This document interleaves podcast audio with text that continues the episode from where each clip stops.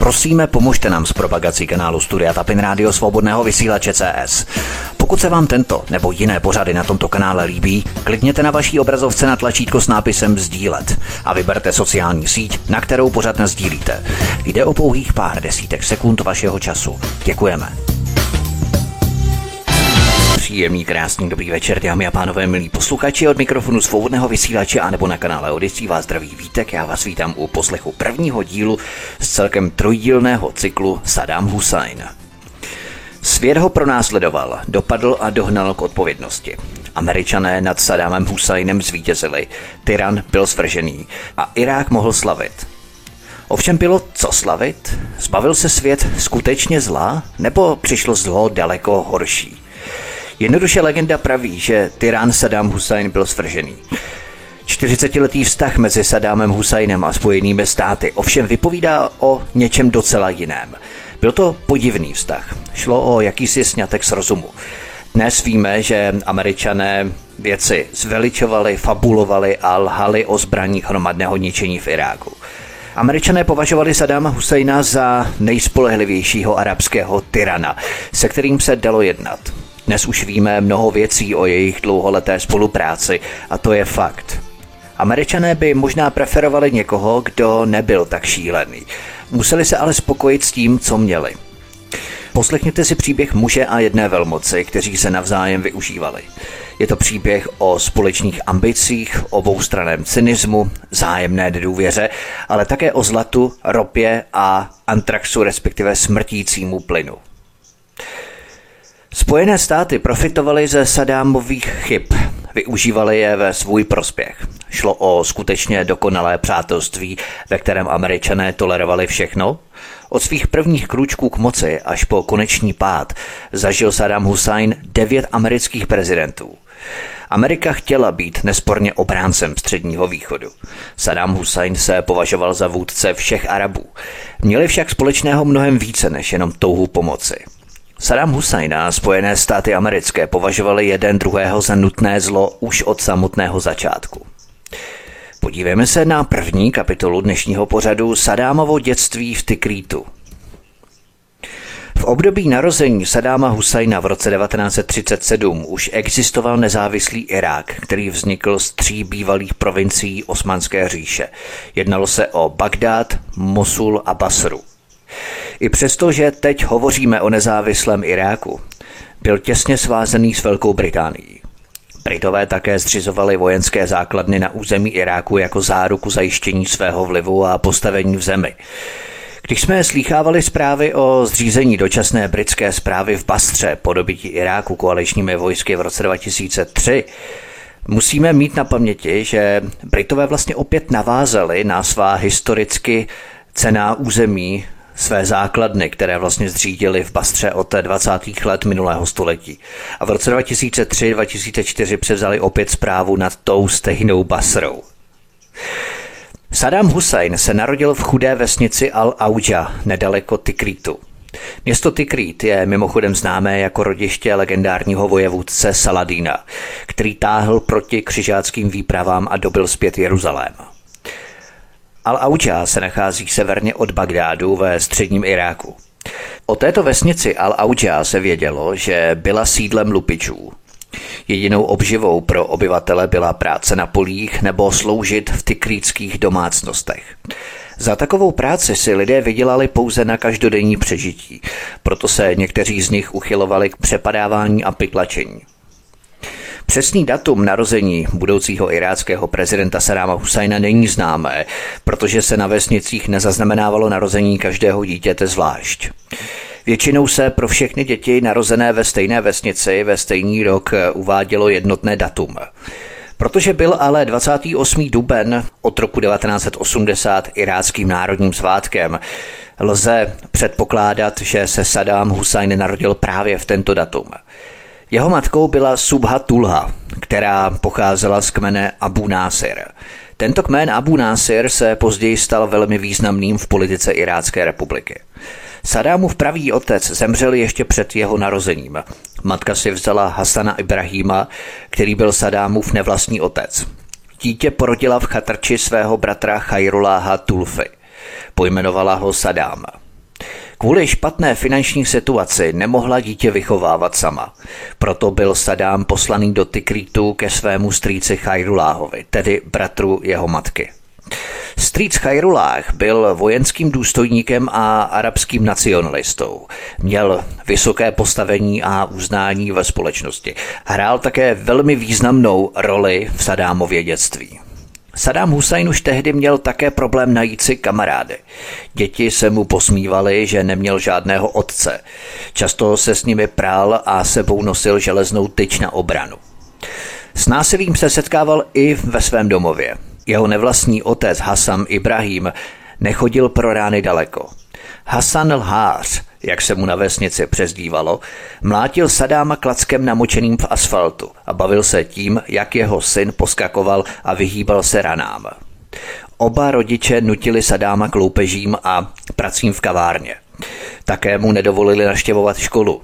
Saddam Hussein na svého nevlastního otce Hasana v pozdějších letech vzpomínal jenom bez léma. Sadámovo dětství v rodné vesnici bylo pro něj velmi obtížné a bolestivé. Byl fyzicky napadaný jak od svých vrstevníků, tak i od členů vlastní rodiny. Proto se už jako malý musel naučit bránit.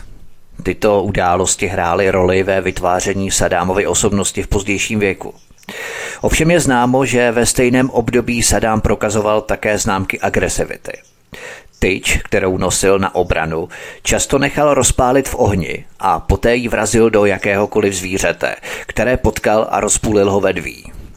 Celé jeho dětství bylo doprovázené násilím páchaném na něm samotným nebo jím samým. Nakonec během dospívání Sadám tehdy zavraždil pastýře z nedalekého kmene. V roce 1947 byl jeho strýc Chajrulách, bratr jeho matky, propuštěný z vězení pro účast na protibritském povstání. Tato událost byla klíčová v mládí Sadáma. Desetiletý Sadám s radostí utekl ke svému strýci do Tikrítu i přes námitky otčíma, kterému se nelíbilo, že tak přišel o svého sluhu. K útěku ho přemluvil Chajruláhův syn Adnám, který se stal nejlepším přítelem Sadáma během jeho dospívání a později ho Sadám jmenoval ministrem obrany. Sadám dochodil základní školu v Tikritu v roce 1955 a ve stejném roce se Sadám s jeho strýcem Chajruláhem a jeho synem Adnámem přestěhovali do Bagdádu do obytné čtvrti Karch, kde oba chlapci nastoupili na střední školu a o dva roky později Sadám vstoupil do strany Bás. O Sadámovi bylo známo, že během jeho studentských let se několikrát zapojil do protirežimních demonstrací.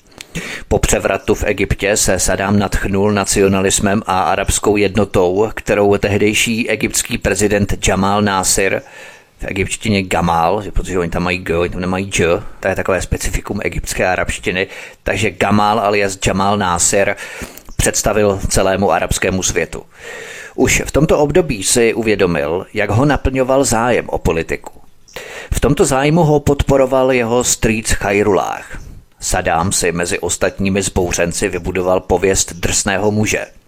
Později se Sadám stal vůdcem studentských demonstrantů a přizval k ním i mladíky s kriminální minulostí, se kterými poté napadal ostatní s odlišným politickým názorem. V roce 1956 se Saddam Hussein začal stýkat se skupinou spadající pod stranu Bás.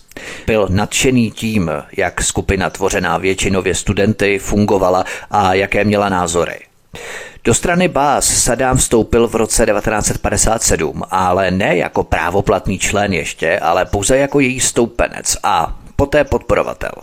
Oficiálním členem strany Bás se stal až v roce 1959. A právě v tomto roce 1959 Saddam poprvé vstoupil na veřejnou scénu a do povědomí veřejnosti. Pojďme na další kapitolu Sadámův pokus o první atentát 1959.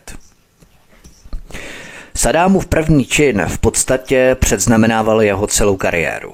Ve věku 20 let se v roce 1959 Sadám pokusil zavraždit iráckého prezidenta generála Abdullah Karima Kásima. Jak jsem zmínil, Sadám byl už tehdy právoplatným členem strany Bás, tajného socialistického hnutí Arabů. Sadámův pokus se ale nezdařil tehdy. Ten atentát byl naplánovaný na 7. října 1959 na ulici Al-Rashid, kudy Kásim pravidelně projížděl každé odpoledne se sníženým počtem ochranky. Sadám si před atentátem pronajal byt ve stejné ulici Al-Rashid a zkoumal veškeré detaily jako nejlepší místo ke střelbě nebo únikové cesty. Sadám měl tehdy za úkol poskytnout krycí palbu po zastřelení generála Kásima. Ovšem situace se vyvinula jinak.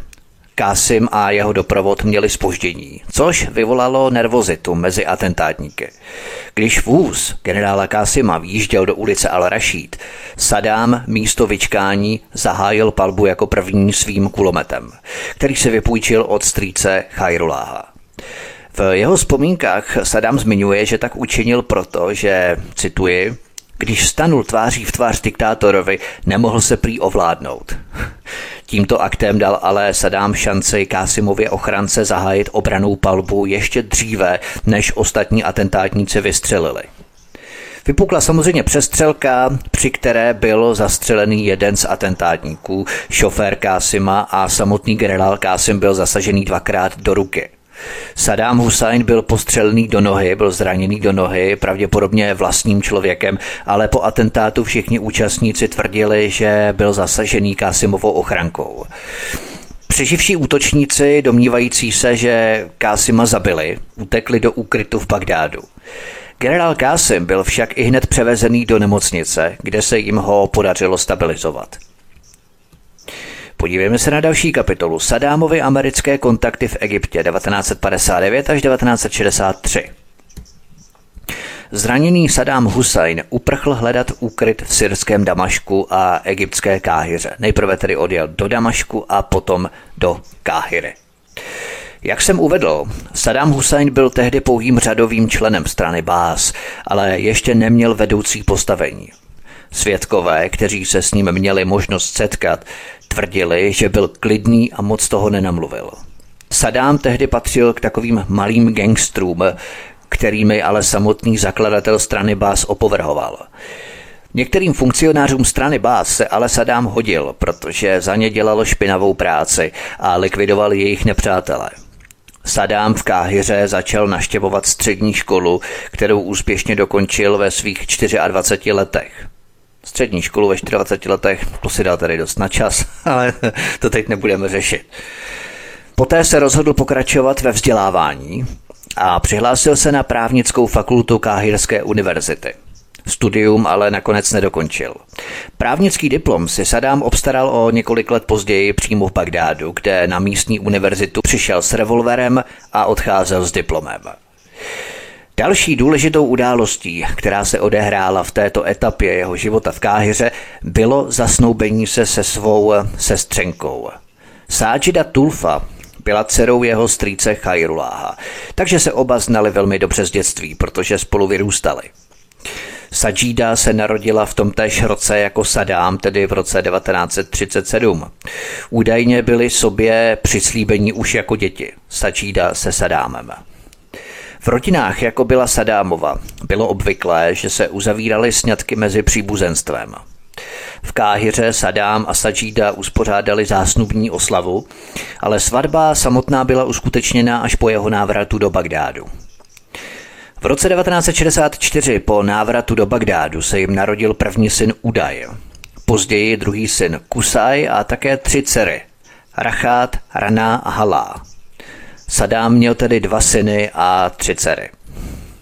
Později měl Sadám Hussein také milenku Samíru, která se stala jeho druhou ženou později. Některé zprávy nasvědčovaly tomu, že Sadám měl s jeho druhou ženou Samírou ještě třetího syna Aliho. Ovšem podle jiných zpráv to nebyl jeho syn, ale vnuk Saif, jeho druhé manželky Samíry. Vraťme se ale zpět do Egypta. Právě v době Sadámova exilu v egyptské Káhyře začátkem 60. let začal Saddam Hussein neoficiálně pracovat pro CIA jako mnozí jeho kolegové ze strany Bás. Existují jasné záznamy, že mladý Saddam naštěvoval mnohokrát americkou ambasádu v Káhyře. Sadámovi americké kontakty v Egyptě zůstaly zahalené tajemstvím. Je však jasné, že zájem Sadáma Husajna i Spojených států se shodovaly. Komunisté byli pro ně společným nepřítelem a studená válka tehdy zuřila plnou silou a jedním z bojišť byl Střední východ. Pojďme se podívat na další kapitolu Abdun Karim Kasim a pravda o Kuwaitu. Generál Abdul Karim Kasim, který byl v té době v Iráku u moci, se do funkce premiéra dostal vlastním převratem. V roce 1958 se tento kádr energických mladých důstojníků prakticky bez odporu zbavil nevítané královské hášimovské rodiny a chopil se kormidla státu.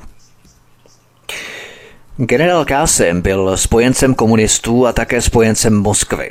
To byla jedna strana v Iráku, tedy generál Kásim, komunisté a Moskva. Druhá strana byla strana Bás, podporovaná Američany a CIA. Abychom si utvořili základní, řekněme, rozvržení nebo pořádek sil tehdy v Iráku. Sám generál Kásem byl v Iráku velmi populární. Zachoval si otevřené srdce pro irácké chudé obyvatelstvo, svůj plat věnoval generál Kásim důchodcům a podle slov svého přítele z důstojnického sboru žil generál Kásim velmi prostým životem. Mnoho chudých lidí ho často naštěvovalo, protože sloužil chudým tím, že se dělil o svůj plat s potřebnými. Na oplátku k němu chodili uklízet, vařit a obsluhovat. Ačkoliv to byla ze strany lidí, kteří ho měli rádi a vážili si ho, čistě dobrovolná činnost. Irák tehdy vystoupil z protisovětského bagdátského paktu. Tento bagdátský pakt dával Američanům možnost přímého ovlivňování politické situace v Iráku. Generál Kásim se podílel na založení organizace zemí vyvážejících ropu, tedy OPEC, ve snaze omezit západní kontrolu nad arabskou ropou. V roce 1961 generál Kásim dokonce pohrozil obsazením Kuwaitu a znárodněním části irácké ropné společnosti Iraq Petroleum Company, britského ropného konsorcia, které těžilo iráckou ropu. Ohledně Kuwaitu chci zdůraznit zásadní skutečnost. V rámci Kuwaitu, to je velmi důležité. Vždycky, když je nějaká část země podněcovaná, popichovaná západem, aby se odtrhla v rámci občanských svobod, národní emancipace, kulturního vzepětí a podobné keci, vždycky můžeme očekávat, že se na území té části nachází nějaké surovinové přírodní zdroje a bohatství.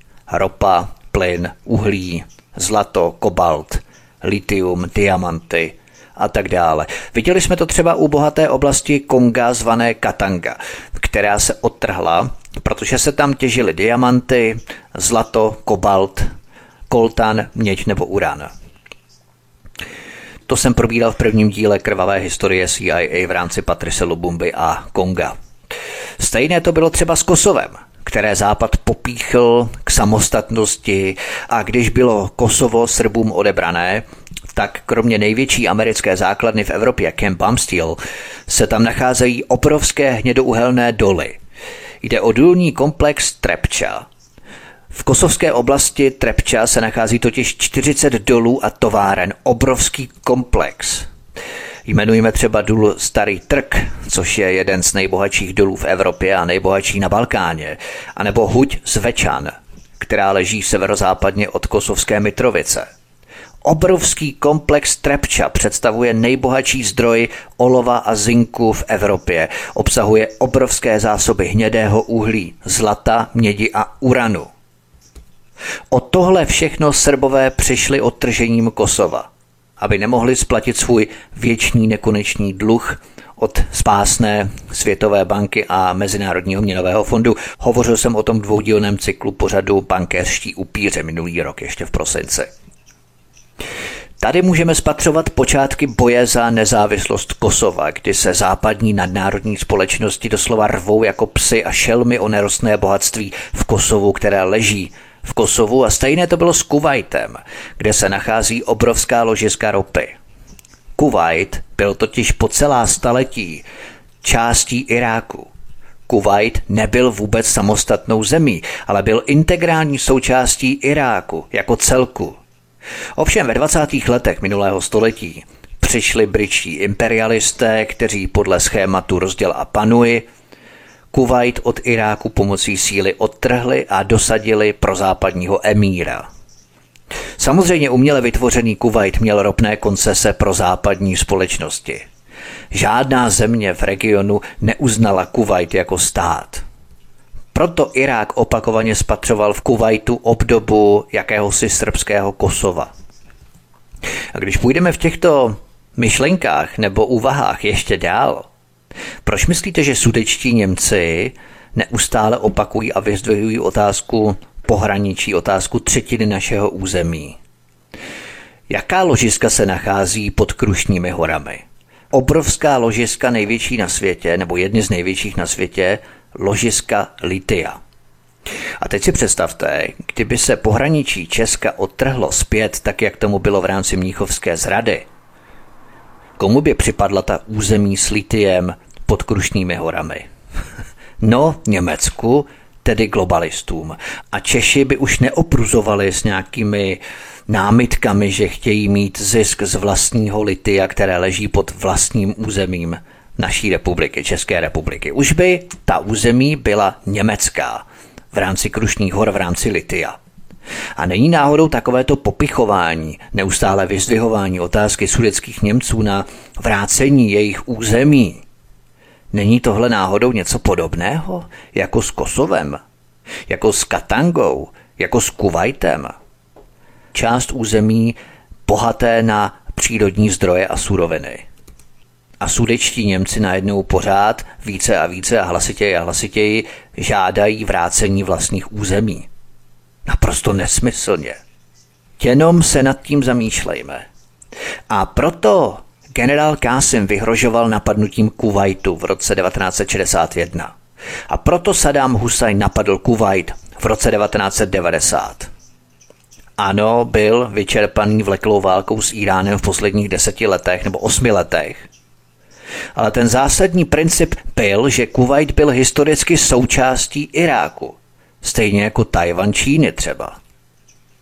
Teprve až opět Západ, díky politice rozděl a panuj, začal na Blízkém a Středním východě dělat takzvané pořádky v úzovkách.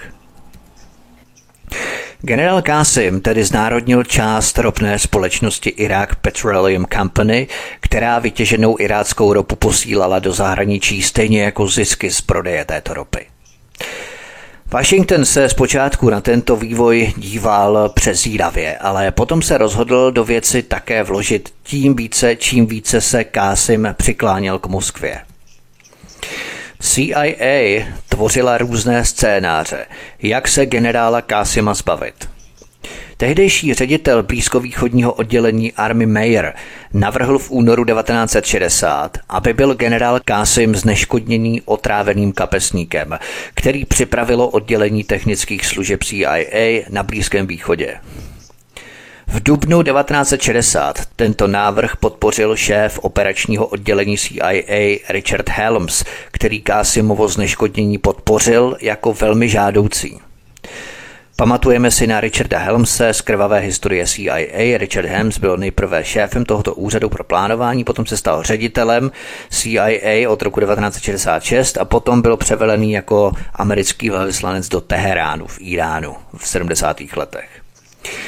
Provedením této akce s otráveným kapesníkem byl pověřený nechválně známý Sidney Gottlieb. Sidney Gottlieb byl vedoucím chemického oddělení CIA, jeho historie v projektech MK Ultra je snad černější než minulost Josefa Mengeleho. O Sidney Gottliebovi jsem obšírně hovořil právě v mém doudílném pořadu Lidské zrůdy MK Ultra, který běžel minulý rok v listopadu. CIA měla tehdy oddělení, které se nazývalo Ředitelství pro plány. Jednalo se o organizace pověřené prováděním tajných protikomunistických operací po celém světě. Jejím šéfem byl Richard Beisel.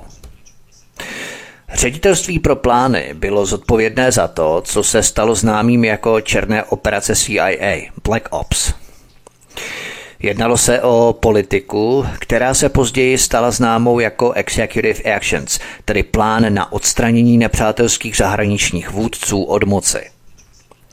Sidney Gottlieb v tom hrál velmi významnou roli, protože přicházel často s mnohými bizarními, ale zajímavými nápady, jak otrávit různými typy jedů nepřátelské vůdce.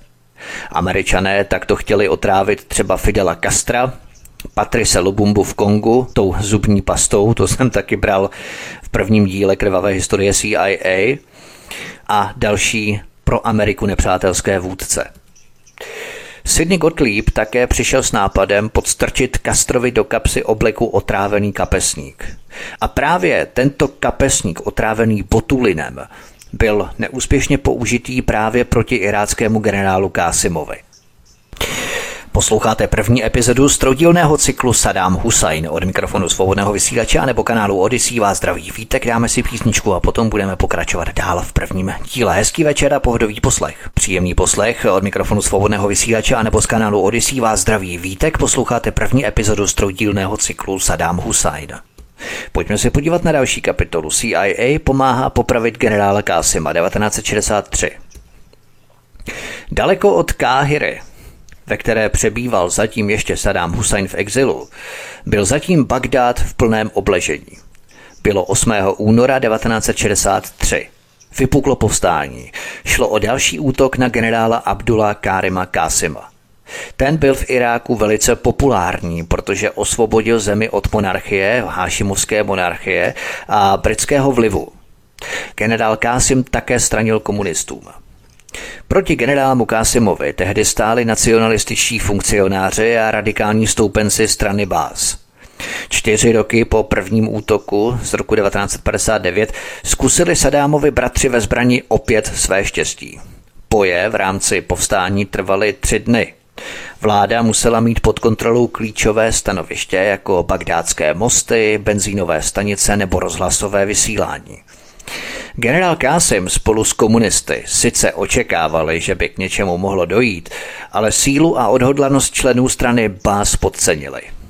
V prvních hodinách bojů 8. února 1963 měli spiklenci pod kontrolou pouze 9 tanků. Samotná strana Bás tehdy měla pouze 850 aktivních členů. Když se kolem generála Kásima na ministerstvu obrany schromáždili tisíce jeho příznivců, Dokázali se tanky dostat do budovy jenom díky tomu, že zpočátku předstírali, že ho přijeli podpořit. Ten převrat se nakonec podařil. Ráno 9. února 1963 se generál Kásim vzdal, když se ministerstvo obrany ocitlo pod leteckým útokem. Abdul Karim Kásim byl zajatý a převezený do televizního studia.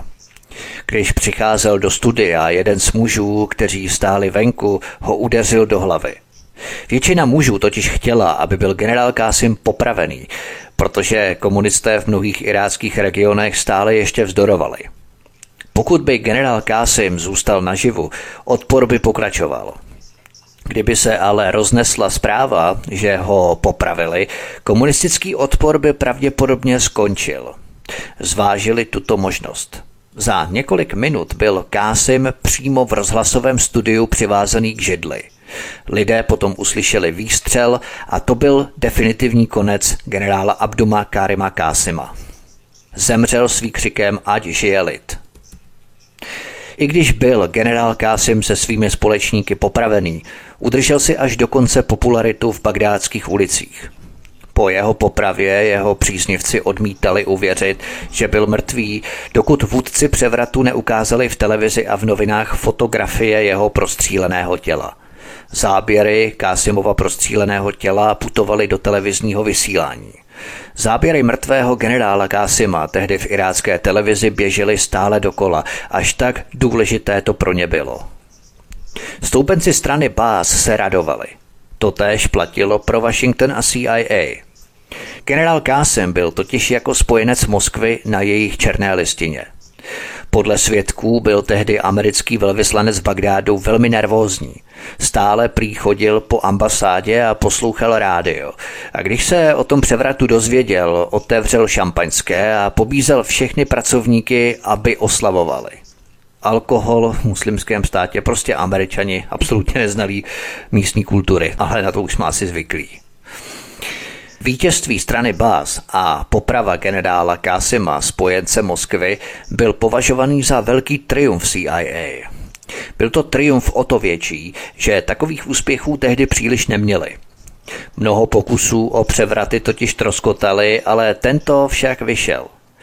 CIA brala Irák velmi vážně. V roce 1959 řekl Ellen Dulles, ředitel CIA tehdy, Senátnímu výboru pro zahraniční vztahy, cituji, Irák je dnes nejnebezpečnějším místem na světě.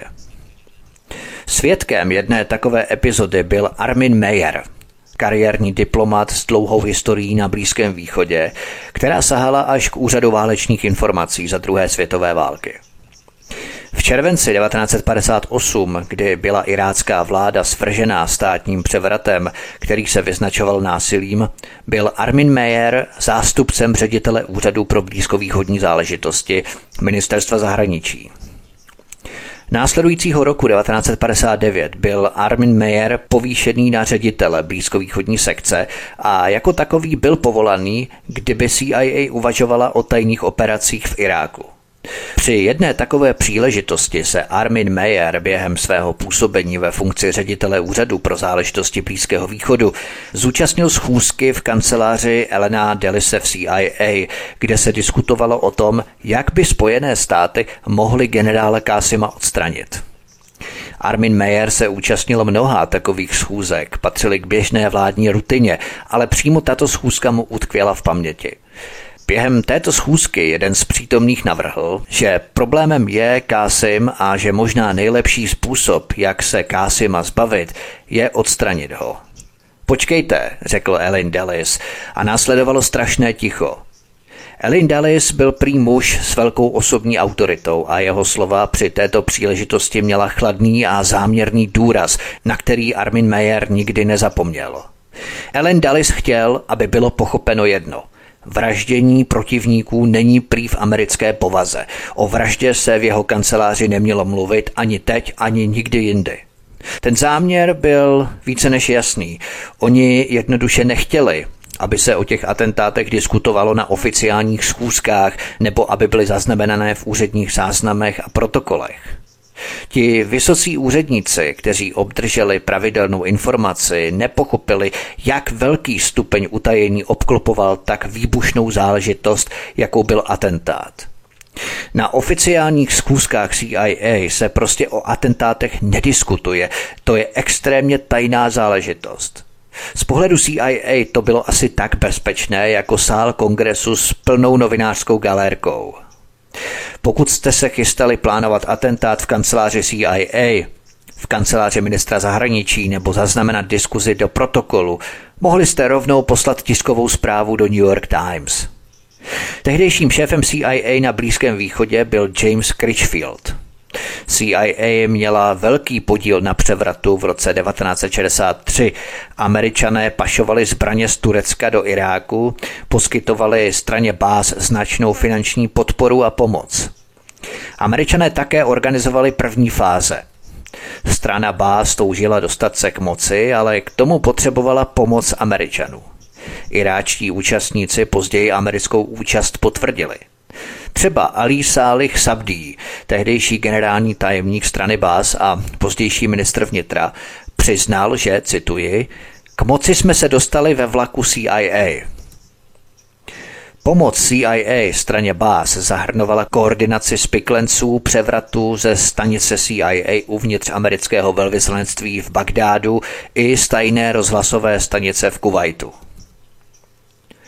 Hanif Kajki, jeden z vůdců strany Bás, uvedl, že kontaktní osobou strany, která převrat zorganizovala, byl William Lakeland, asistent amerického vojenského ataše v Bagdádu. Spiklenci se museli před převratem předčasně přesunout kvůli zatčení jednoho z jejich vůdců, plukovníka Sáliha Mahdího Amaše, bývalého iráckého asistenta vojenského ataše ve Washingtonu, který byl v kontaktu s naším Williamem Lakelemem na americkém velvyslanectví v Bagdádu. Já tu mám třeba výňatek z memoranda amerického ministerstva zahraničí o schůzce s ropnými manažery týden po Kásimově popravě, ale také několik archivních dokumentů z kabelogramů o Kásimově popravě, které jednoznačně odhalují angažmá Američanů na tomto převratu. Ale tím vás teď nebudu unavovat, protože bychom se zbytečně pitvali v detailech delší dobu, než je opravdu bezpodmínečně nutné pro tento pořad. Ale třeba spisovatel Said Aburish, zabývající se arabskými politickými záležitostmi, schromáždil v jeho knize podrobnosti o tom, jak byl puč proti generálu Kásimovi organizovaný a vyladěný CIA. Pojďme se podívat na další kapitolu, co je atentát. Máme tedy neprůstřelné důkazy nasvědčující zapojení CIA do iráckého převratu a atentátu na generála Kásima v roce 1963. Musíme si ale uvědomit, co je vlastně atentát. Nesmíme totiž vnímat jakýkoliv atentát jako čistou chirurgickou metodu odstraňování velmi specifických politických nepřátel. Atentát musíme vnímat jako pouhý jeden malý prvek ve větším souboru zločinů, které CIA používala při provádění změny režimu. Skutečnost je taková, že používání atentátů k likvidaci politických vůdců ze strany CIA je historicky úzce spojený s mnoha dalšími politickými zločiny, které jsou pravděpodobně ještě horší než ten samotný atentát. Například při plánování, koordinaci, vyzbrojování, výcviku a financování represivních vojenských převratů, což CIA učinila už mnohokrát, její žoldáci obvykle provádějí masové zatýkání, masové mučení a masové vraždy. Je to hnusný biznis, jak kdysi řekl Henry Kissinger o zradě CIA na iráckých kurdech, cituji. Tajné akce by se neměly zaměňovat s misionářskou činností. To prohlásil Henry Kissinger, prosím pěkně. Politické vraždy jsou cenou zbraní v arzenálu nástrojů tajných agentů. Je to ale jenom jeden z mnoha nástrojů. Úspěšná tajná akce nejenže odstraní hlavu nepřítele, ale nahradí jeho politické tělo, CIA organizovala změnu režimu už 50 let, půl století nebo přes půl století od dnes.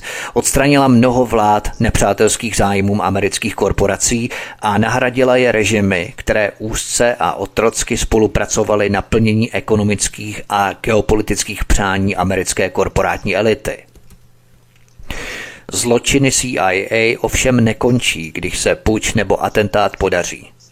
Právě tímto začíná nebo pokračuje. CIA potom musí udržet u moci své represivní despoty, aby zajistila, že budou moci zavést a následně utržovat nejrůznější nespravedlivé ekonomické systémy a struktury.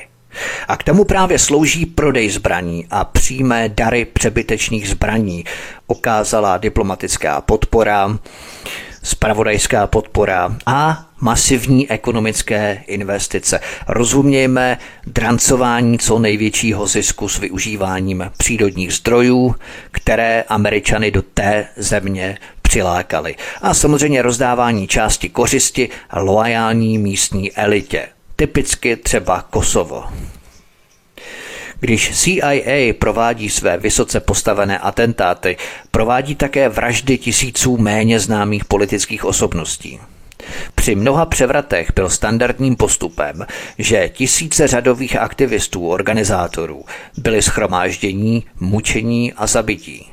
Hrůza, bolest a utrpení tisíců umučených v krvavých lázních. Přesně to následovalo v Iráku po atentátu na generála Kásima organizovaného CIA. CIA používá najaté hrdlořezy a polovojenské žoldáky k likvidaci svých odpůrců a jako zastrašovací taktiku, aby se ostatní občané, kteří by jinak třeba mohli protestovat proti změně režimu, rozhodli raději držet velmi při zemi, aby zůstali naživu. Jednoduché jako facka. Vhodným příkladem skutečné vražedné kampaně CIA byl program Phoenix ve Větnamu.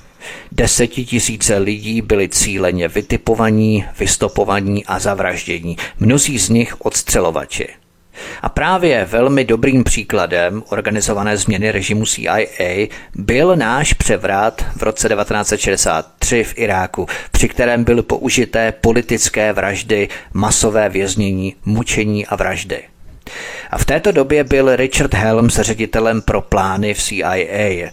To je nejvyšší pozice v CIA, která je zodpovědná za tajné akce, jako je organizování převratu.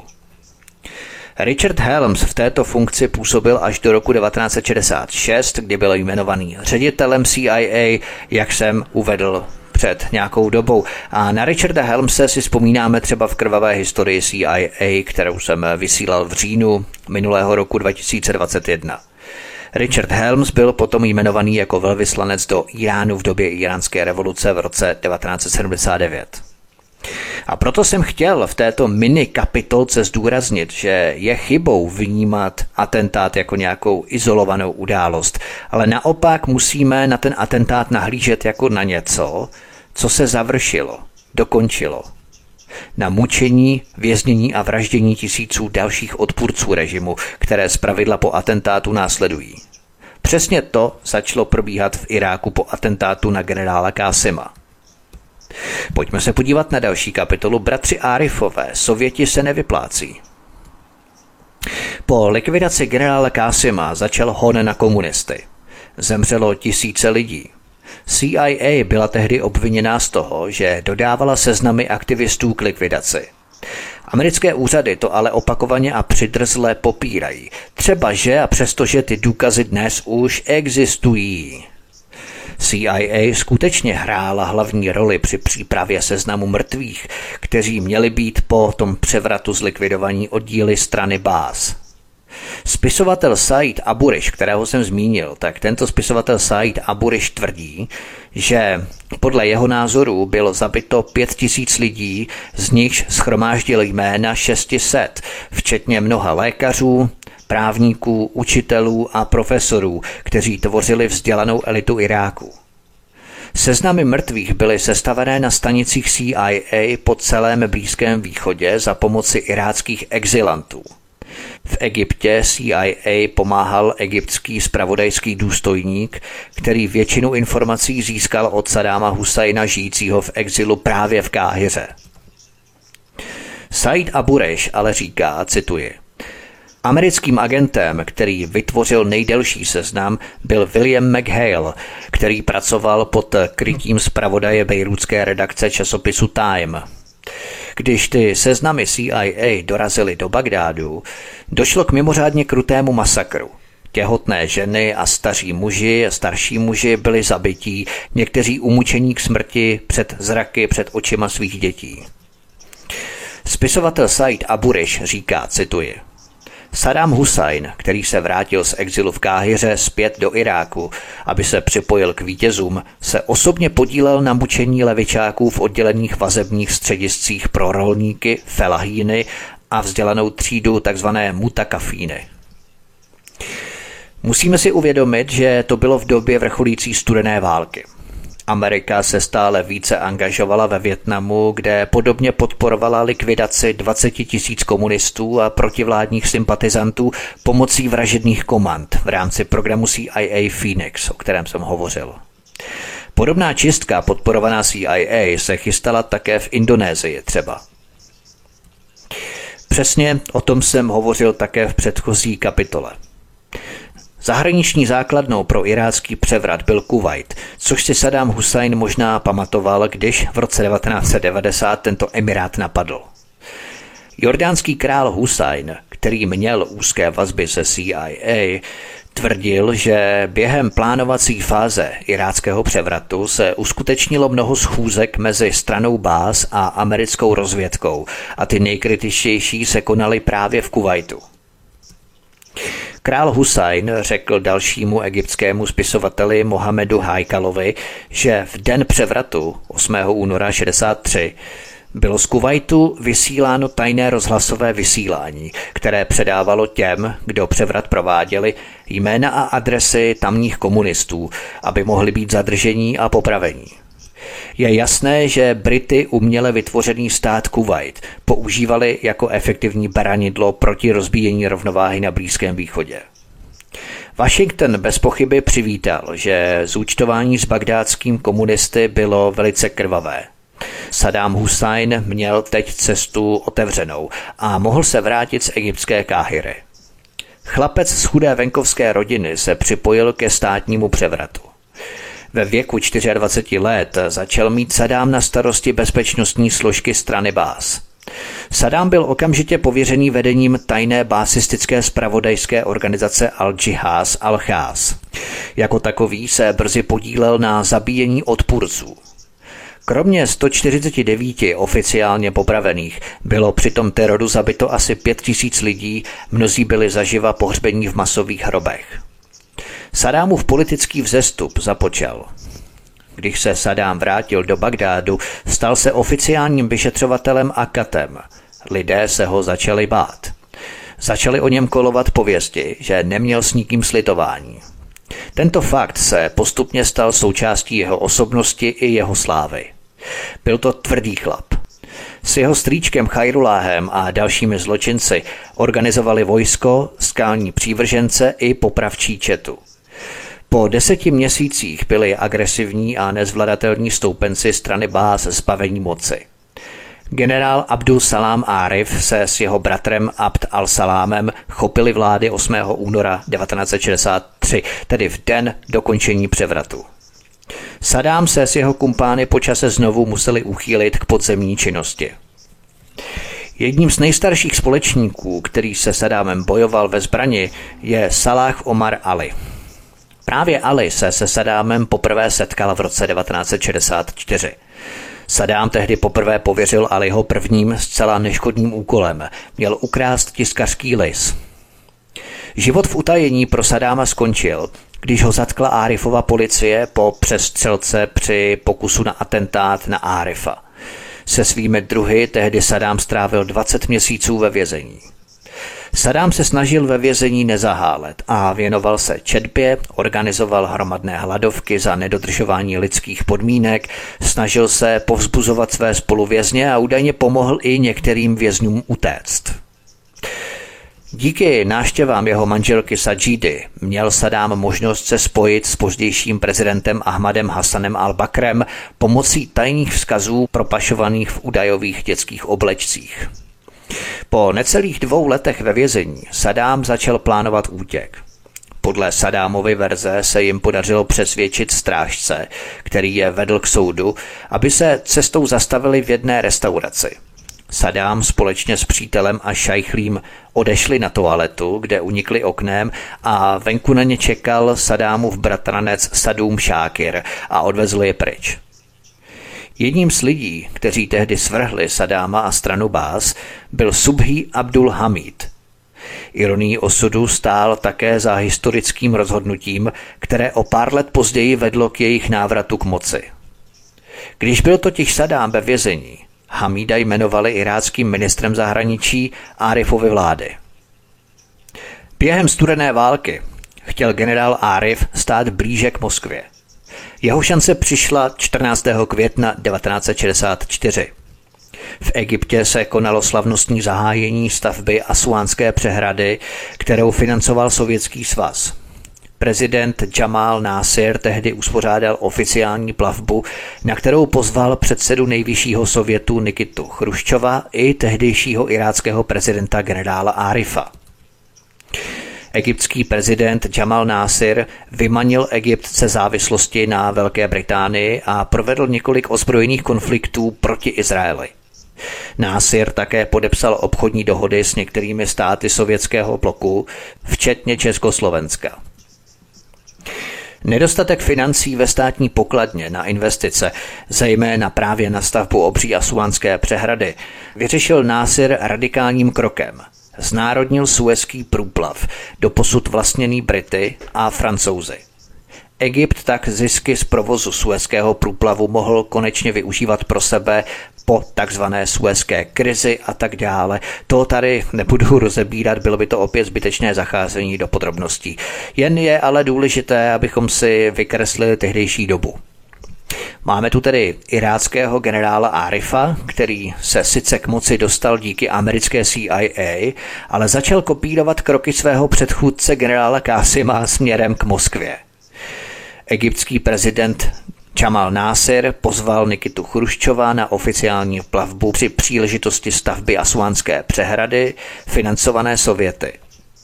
Američanům se situace na Blízkém a Středním východě začala vymykat s rukou – Tehdejší irácký ministr zahraničí Subhi Abdul Hamid pak po návratu z Egypta zařídil první setkání se Sověty. Irácká delegace se tedy vydala do Moskvy ratifikovat nové dohody. V tomto bodě si už američané skutečně mysleli, že Irák navždy ztratili, protože irácká vláda dávala jednoznačně přednost Sovětskému svazu před Spojenými státy. Ovšem na scénu přichází opět Saddam Hussein, který této situace dovedně rafinovaně využil. Spojené státy nemohly dovolit, aby se Irák stal dalším sovětským satelitem. Svržení Arifova režimu se tak stalo společným cílem jak pro mladého Sadáma, kterého tento režim uvěznil, tak pro CIA. Jenom si to představte. Sadámová mateřská strana Bás, kterou teď v Iráku stělesňoval generál Abdul Salam Arif, uvěznila Sadáma Husajna. Sadám se chtěl ale vyšvihnout do vůdčího postavení strany Bás. Opět mu v tom pomohla americká CIA, které zase vadilo, že se generál Arif přikláněl k Sovětskému svazu. Společný cíl Sadáma Husajna a americké CIA. Pomůžeme ti k moci, ale výměnou za to požadujeme poslušnost a zpřetrhání svazků se Sovětským svazem. Za kontakty CIA v Bagdádu a celém Iráku sloužili především političtí aktivisté ze strany Bás, jako byl třeba Saddam Hussein. Ostatní komunikace probíhala prostřednictvím iráckého velvyslance v Libanonu. Jmenoval se Al-Hani. Posloucháte první epizodu z troudílného cyklu Saddam Hussein od mikrofonu svobodného vysílače nebo kanálu Odyssey vás zdraví vítek, dáme si písničku a potom budeme pokračovat dál v prvním díle. Hezký večer a pohodový poslech. Příjemný poslech od mikrofonu svobodného vysílače nebo z kanálu Odyssey vás zdraví vítek, posloucháte první epizodu z troudílného cyklu Saddam Hussein. Pojďme na další kapitolu CIA a další Sadámův převrat 1968. 17. července 1968 se v Bagdádu odehrál další převrat organizovaný stranou Bás. Právě tohle představovalo rozhodující okamžik Sadámovy kariéry. O půlnoci šli lidé ze strany Bás do paláce. Měli zbraně a vojenské oblečení. Obklíčili palác. Tohoto obklíčení a přepadu samotného paláce se účastnil i sám Saddam Hussein osobně s prvním básistickým prezidentem Ahmadem Hasimem al-Bakrem. Právě Ahmad Hassan al-Bakr zavolal Arifovi a sdělil mu, aby se vzdal a přišel na velitelství, na což mu dal nějakých pět minut. Prezident Arif se skutečně vzdal a byl poslaný letadlem do exilu v Londýně. Saddam Hussein podle oficiální verze během převratu seděl v prvním tanku před palácem ve vojenské uniformě, přestože nikdy nebyl členem irácké armády. Mezitím členové strany Bás obsadili ministerstvo obrany a s pomocí republikánské gardy se zmocnili vysílacího studia. Tentokrát nepadl ani jediný výstřel.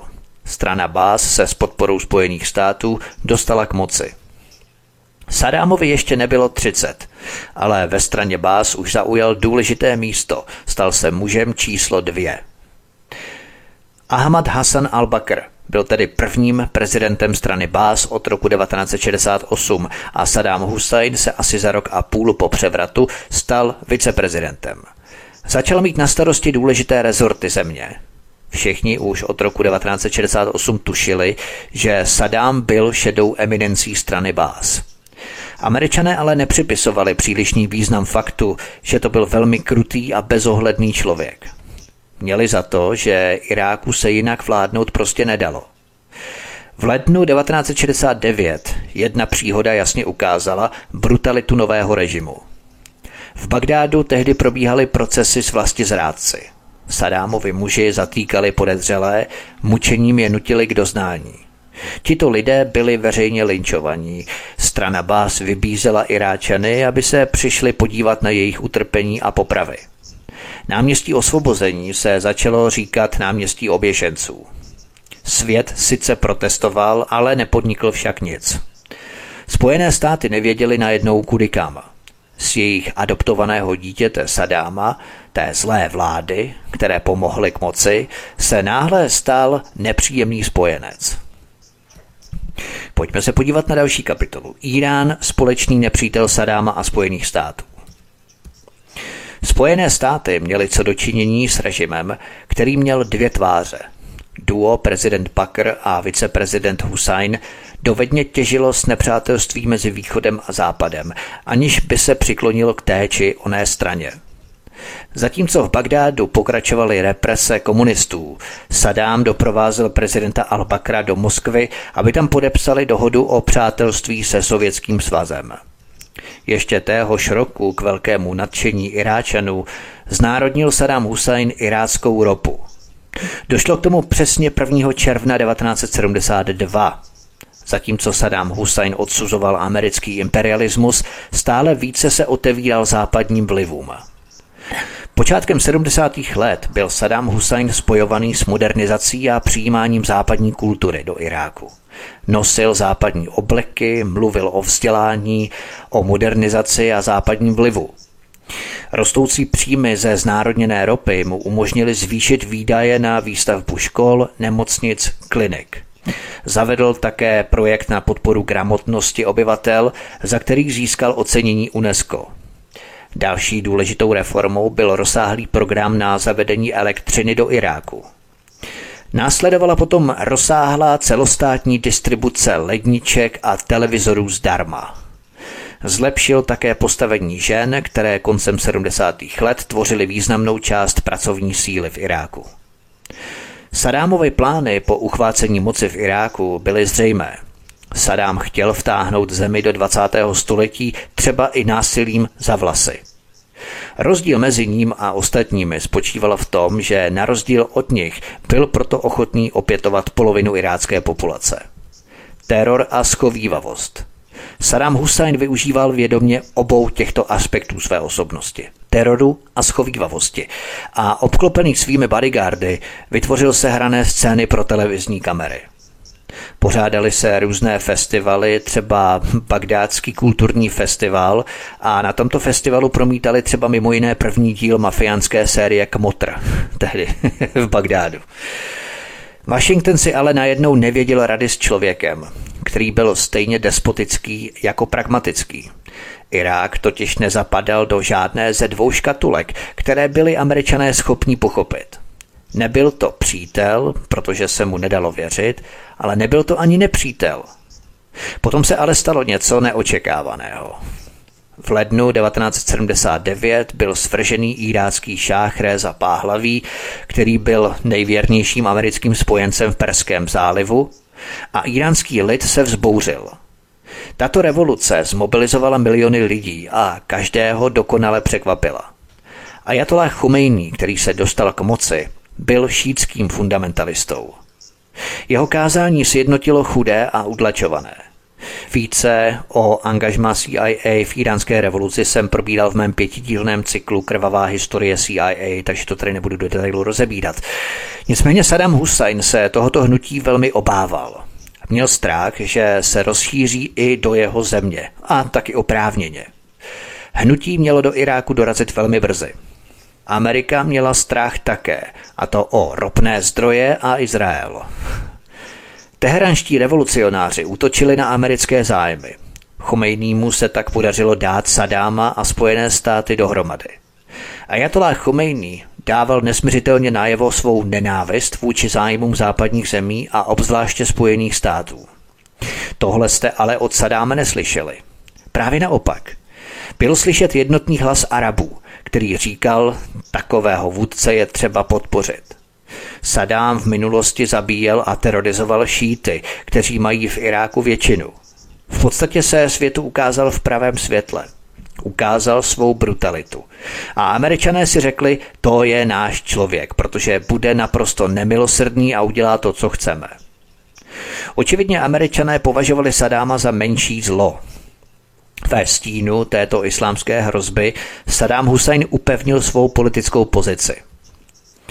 17. července 1979 odvolal dosavadního prezidenta al-Bakra a donutil ho oznámit, že odstupuje ze zdravotních důvodů. O pět dní později Saddam Hussein provedl brutální, ale okázalé čistky ve straně Bás, namířené proti 19 domělým spiklencům. Sadáma stihla paranoja. Byla to taková příšerná scéna, kdy jednoho po druhém vyvolával především jménem a nechával jednoho po druhém odvést. Nikdo je už víckrát nespatřil. Tato epizoda vstoupila do dějin jako Irácká noc dlouhých nožů. Ve věku 40 let dosáhl Sadám svého cíle. Byl jediným vládcem Iráku. Tomu ovšem nestačilo. Chtěl se stát svrchovaným vůdcem arabského lidu. Válka proti Iránu, oslabenému revolucí, by mu pomohla naplnit své ambice. Nikdo by ho už nedokázal zastavit. Pamatujete si ještě na nejstaršího společníka Sadáma Husajna, který s ním bojoval ve zbrani ještě v podzemní činnosti v letech 64. Tím společníkem byl Salah Omar Ali. A právě Ali byl jmenovaný do funkce velvyslance OSN v roce 1979. Když Ali doprovázel Husajna na kubánskou konferenci, stále ještě věřil, že bylo možné se konfliktu s Iránem vyhnout. Zorganizoval poslední setkání Sadáma Husajna s tehdejším iránským ministrem zahraničí a když to setkání skončilo, bylo jasné, že Irák půjde do války s Iránem. Saddam Hussein zaútočil na Irán 22. září 1980. Samozřejmě tvrdil, že nešel do války kvůli americkým zájmům. Irán ale postupně získal převahu získal zpět všechna dobytá území, přesunul se do Iráku a pokusil se z něj vytvořit druhou islámskou republiku na světě. Spojené státy se obávaly, že Irán nyní ovládne celý region, proto poskytli Sadámu Husajnovi konvenční zbraně a prostředky k výrobě jaderných, chemických a biologických zbraní. Ale Washington také vždycky popíral, že by Sadáma do války s Iránem tlačil – Spojené státy ale odteď považovali bývalého nepřítele komunismu za nejlepší obranu proti islámské revoluci. Čas k otevřené spolupráci mezi Sadámem a Američany konečně přišel. Skrze iráckého velvyslance ve Washingtonu se vynesla informace, že američané měli zájem navázat plné diplomatické vztyky se Sadámovým Irákem 26. listopadu 1984. Proběhla řada oficiálních návštěv mezi iráckou a americkou stranou. Například známá schůzka 20. prosince 1983, při kterém Donald Ransfeld tehdy v Bagdádu řekl, že s tímto mužem by mohl pracovat, nebo něco v tom smyslu. K Donaldu Ransfeldovi, zvláštním vyslanci pro Blízký východ Ronalda Reagana, se dostanu v jeho minikapitolce v příštím dílu. Bude to na začátku hned příštího dílu a bude to velmi výživné. Nicméně američané začali nabízet Iráku pomoc a spolupráci. Irák dostával půjčky na koupy potravin, ale s Iráčany se nevychází snadno. Sadám se na jedné takové schůzce snažil křečovitě žartovat. Říkal něco v tom smyslu, že přístup Američanů k zemím třetího světa je stejný jako přístup iráckého sedláka ke své novomanželce. Tři dny ji zahrnuje čajem a sladkostmi a potom ji vyžene na pole, kde bude dřít do konce svého života. Posloucháte první epizodu z troudílného cyklu Sadám Husajn od mikrofonu svobodného vysílače nebo kanálu Odyssey vás zdraví vítek, dáme si písničku a potom budeme pokračovat dál v prvním díle. Hezký večer a pohodový poslech. Příjemný poslech od mikrofonu svobodného vysílače nebo z kanálu Odyssey vás zdraví vítek, posloucháte první epizodu z troudílného cyklu Sadám Husajn. Pojďme na další kapitolu. Američané posílají Sadámovi chemické zbraně. Je to poslední kapitola dnešního vysílání. V té době američané poskytovali Iráčanům satelitní záběry, vojenské informace i finanční půjčky. Pamatujete si třeba na čtvrtý díl krvavé historie CIA, který jsem vysílal v říjnu minulého roku 2021? Tam jsem třeba rozebíral takzvanou banku zločinců, nejskorumpovanější banku na světě Bank of Credit and Commerce International, a tato banka prala peníze z drog a za tyto peníze vyprané z drog kupovala následně zbraně pro mučahídy v Afghánistánu v boji proti Sovětům v 80. letech. Ovšem tato banka zločinců, Bank of Credit and Commerce International, Zároveň pomáhala Sadámu Husajnovi v Iráku, když převáděla miliony dolarů atlantské pobočce italské státní banky Banca Nazionale del Lavoro. Tato italská banka Nazionale del Lavoro měla svou pobočku v Bagdádu, aby mohla v letech 1985 až 89 poskytnout Iráku tajné půjčky ve výši 4 miliard dolarů na nákup zbraní Sadámu Husajnovi. Tyto miliardové půjčky Iráku zprostředkoval bankéř Christopher Drogol, ředitel pobočky italské banky Nazionale del Lavoro v Atlantě. Bankéř Christopher Drogol tehdy létal do Washingtonu, Londýna a Bagdádu, aby jednal s nejvyššími iráckými bankovními a obchodními představiteli. Co se ale nestalo? Agenti FBI provedli 4. srpna 1989 razy v kancelářích ve 20. patře atlantské věže Gaslight Tower, kde se nacházela pobočka této italské banky Nazionale del Lavoro v Atlantě a agenti FBI zjistili, že se jednalo o největší bankovní podvod v historii Spojených států. Předseda bankovního výboru americké sněmovny reprezentantů Henry González uspořádal v roce 1992 slyšení o této italské bance a během tohoto slyšení citoval z důvěrného dokumentu CIA, podle něhož CIA už dlouho věděla, že centrála banky byla zapojená do iráckých půjček americké pobočky. Výpalné z 15% provizí z úvěrů sponsorovaných touto italskou bankou Banca Nazionale del Lavoro bylo prostřednictvím kanceláří této banky zločinců Bank of Credit and Commerce International na Kajmanských ostrovech a v offshorech v Lucembursku a Švýcarsku směrované na bankovní účty iráckých představitelů. Ale tady je šokující a otřesná další skutečnost.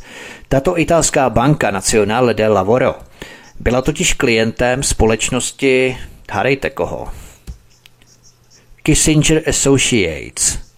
A Henry Kissinger byl členem Mezinárodního poradního sboru banky spolu s Brentem Skovkrotem, který se později stal poradcem George Bushe staršího pro národní bezpečnost. Takto to měli rozehrané ti velcí hoši. Poradce pozdějšího prezidenta George Bushe staršího byl poradcem banky, která prala peníze a půjčky Sadámovi a členům irácké vlády. Stejně jako členem poradního sboru této banky byl Henry Kissinger, ministr zahraničí za Roberta Nixona a poradce pozdějšího prezidenta Jimmyho Cartera. Jeho Kissinger Associates byla jedním z významných klientů této italské banky Nazionale del Lavoro – Takto byli angažovaní velcí hoši v zákulisí v pomoci a podpoře Sadámu Husajnovi. Tato pomoc se netýkala jenom poskytování financí nebo zbraní Sadámovi, ale i chemikálií pro výrobu chemických zbraní. A to už se datuje ale dlouho před začátek války, a to dokonce do roku 1967. Víme, že CIA Sadáma Husajna a básisty vydatně podporovala. Když jsem pátral po zákulisních informacích, doslova mě šokovalo zjištění, že Saddam Hussein přijel do Spojených států amerických už v roce 1967 a nejenom sám, ale přijel tam se skupinou dalších mladých iráckých vojenských důstojníků a byl vzat do všech amerických vládních zařízení na výrobu chemických zbraní Aberdeenu, Edgewoodu, Daugwaye a Emistownu. A všude tady Sadám a jeho důstojníci prošli procesem, kdy viděli konstrukci zbraní, alespoň něco o konstrukci, výrobu zbraní a jejich skutečné použití a nasazení na bojišti. Byl to prostě školící kurz Sadáma a jeho důstojníků o účinnosti chemických zbraní, o tom, jak je lze nasadit v situaci na bojišti a tak dál. Už takto američané proškolovali Sadáma, aby se potom mohli spravedlivě rozhořčovat a podivovat nad tím, že v 80. letech skutečně ty chemické zbraně použil na kterého proškolili. To je prostě chucpe, to je neskutečné. Ono nejenom, že je šokující to, že Saddam ty zbraně používal, chemické zbraně používal, nejenom, že Dow Chemical a další chemičky, americké chemičky mu ty zbraně posílali, ale když se ještě dozvíte, že 13 let předtím, před rokem 1980, kdy začal tu válku s Iránem, ho američané proškolili ve výcviku s používáním a výrobou těchto chemických zbraní. No tak to se člověk už může opravdu jenom bezmocně smát a krčit rameny a kroutit hlavou. To je takové chucpe, že to s námi mlátí doslova o podlahu.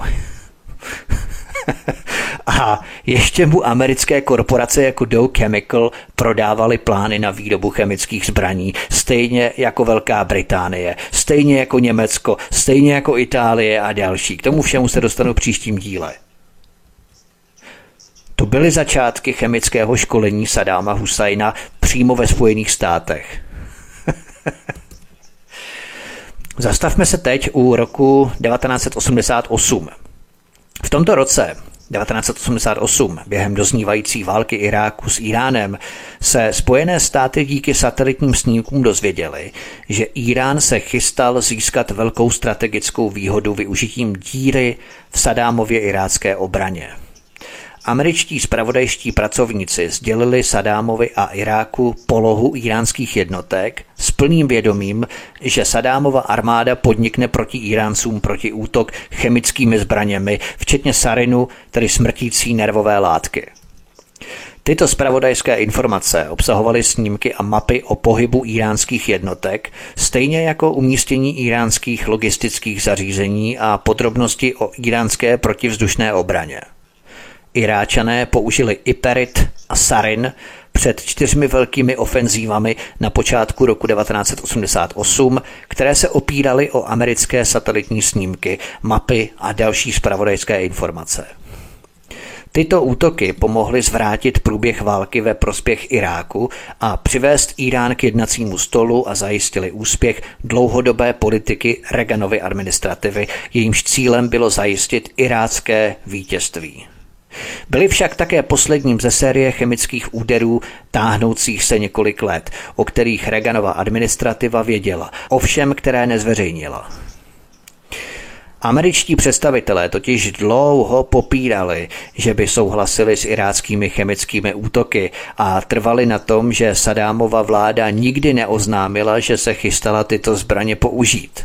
Oni si mysleli snad, že za nimi Sadám přijde a bude jich žádat o povolení, jestli může použít chemické zbraně anebo že jim to sdělí, zavolá Reganovi, hej, použiju chemické zbraně tam a tam, tehdy a tehdy, jasně, určitě.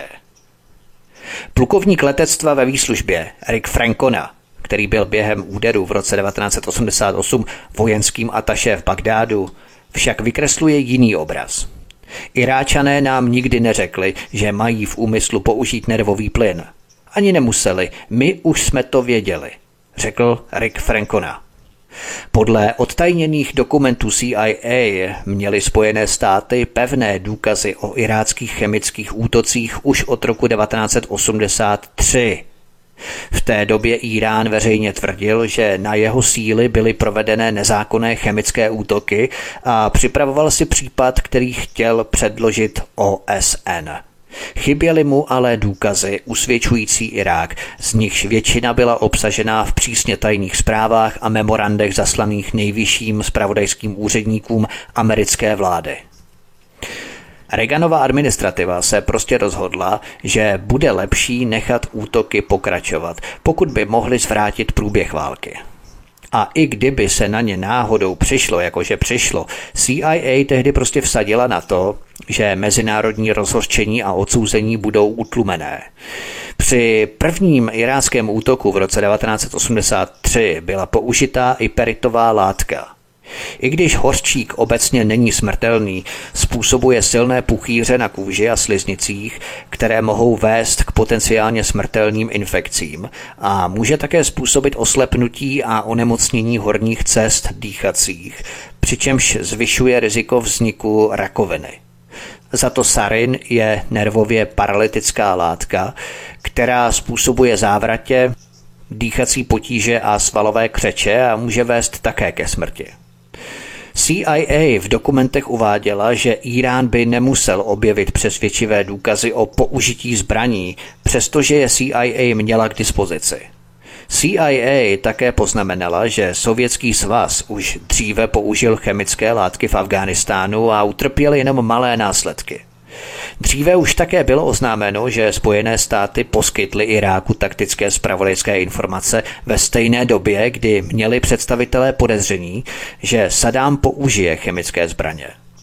Dokumenty CIA, které se téměř nepozorovaně nacházely v hromadě odtajněných materiálů v Národním archivu v College Parku ve státě Massachusetts, však v kombinaci s exkluzivními rozhovory s bývalými spravodajskými pracovníky odhalily nové podrobnosti o hloubce znalostí Spojených států o tom, jak a kdy Irák použil smrtící látky.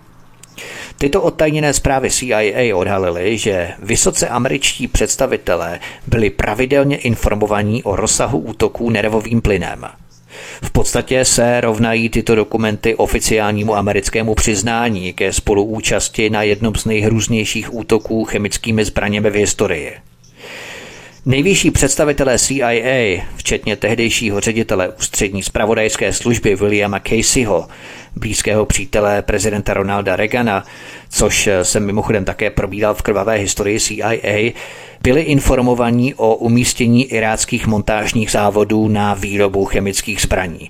O tom, že Irák se zoufale snažil vyrobit dostatek iberitu, aby uspokojil poptávku svých vojsk na frontě a také o tom, že Irák se chystal koupit od Itálie zařízení, které by pomohlo urychlit výrobu tělostřeleckých nábojů a bomb plněných chemikáliemi. A byli informovaní také o tom, že Irák by mohl použít nervově paralytické látky také proti iránským vojákům a možná i civilistům. Já jsem podrobně pročetl ty klíčové pasáže všech těch odtajněných dokumentů CIA a je to vážně hutné, otřesné čtení. V těch dokumentech byly vznesené také třeba obavy o tom, že pokud by se Irán dozvěděl, že američané věděli o chemických útocích Sadámovy armády, mohl by Irán podniknout odvetné útoky na americké zájmy na Blízkém východě. Cituji z dokumentu CIA z listopadu 1983. S pokračujícími a sílícími iráckými útoky se zvyšuje pravděpodobnost, že iránské síly získají granát obsahující hořčičnou látku s iráckým označením – Teherán by takové důkazy předložil OSN a obvinil by Spojené státy ze spoluúčasti na porušování mezinárodního práva. Konec citace. Reaganova vláda tehdy dokonce dovolila Sadámu Husajnovi nakupovat chemikálie pro výrobu zbraní hromadného ničení. Americké společnosti dodávaly projekty chemických továren, aby Iráku pomohly s výrobou vlastních chemických zbraní. Tyto chemické zbraně byly velice zajímavým případem. Zákon totiž zakazoval jejich dodávky, dodávky těchto chemických zbraní, ale bylo možné ten zákon obejít tím, že se dodávaly plány, tedy plány pro vedení a výrobu chemické války, které Iráčanům dodávala americká společnost Dow Chemical s vědomím a souhlasem americké vlády. V roce 1986 se pak vztahy začaly rozpadat. Ve válkou zmítaném Bejrutu se pro iránští teroristé zmocnili amerických rukojmích a aby zajistil jejich propuštění, Bílý dům tajně prodal Chomejního vládě zbraně.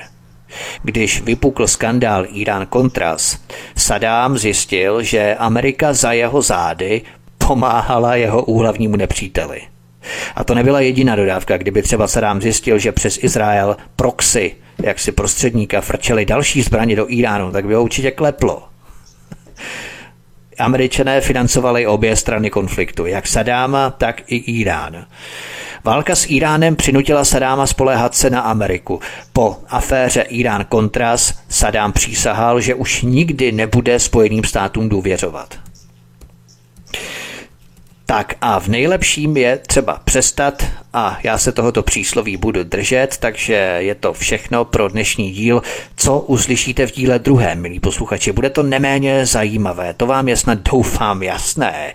Podíváme se třeba na neokonského jestřába, jestřábe vypravuj, Donalda Ransfelda. Ten si podával ruku se Sadámem Husajnem s ujištěním americké podpory. Zatímco 20 let později ten týž Donald Ransfeld bubnoval na válečné bubny proti Sadámovi. Tak se prostě točí dějiny. Ne nadarmo ho někdejší americký prezident Richard Nixon nazval malým bezohledným parchantem. Ruthless little bastard. Potom se podíváme, jak doslova celý svět kšeftoval se Sadámem v rámci plánů dodávek chemických zbraní od Ameriky přes Británii po Německo a nebo Itálii. Nejen se Sadámem, ale i se Sýrií a Líbií. Dozvíte se podrobnosti příště. Podíváme se i na kurdskou otázku a splinování vesnice Chalabča smrtícím nervovým plynem v březnu 1988. Pak přejdeme na válku v zálivu, kdy George Bush starší, tehdejší americký prezident, přes jeho velvyslankyni v Bagdádu April Gillispovou ujistil Sadáma Husajna, že pokud vtrhne do Kuwaitu, američané to prostě nechají být, protože šlo jen o věc mezi Araby. Byl to velký podraz, který američané nachystali na Sadáma a Sadá jim do té léčky vpadl a tvrdě za to zaplatil. Podíváme se na irácké povstání na jihu, kdy Saddam Hussein zabil zhruba 150 tisíc lidí, pokusy o barevné revoluce a sankce OSN v Iráku v 90. letech. Podívám se také na průběh konečného odstranění Sadáma v roce 2003 a 2004 a podívám se také na to, jak vznešení osvoboditelé svrhli na město Fallujah v Iráku 2000 tun bomb s ochuzeným uranem a bílým fosforem.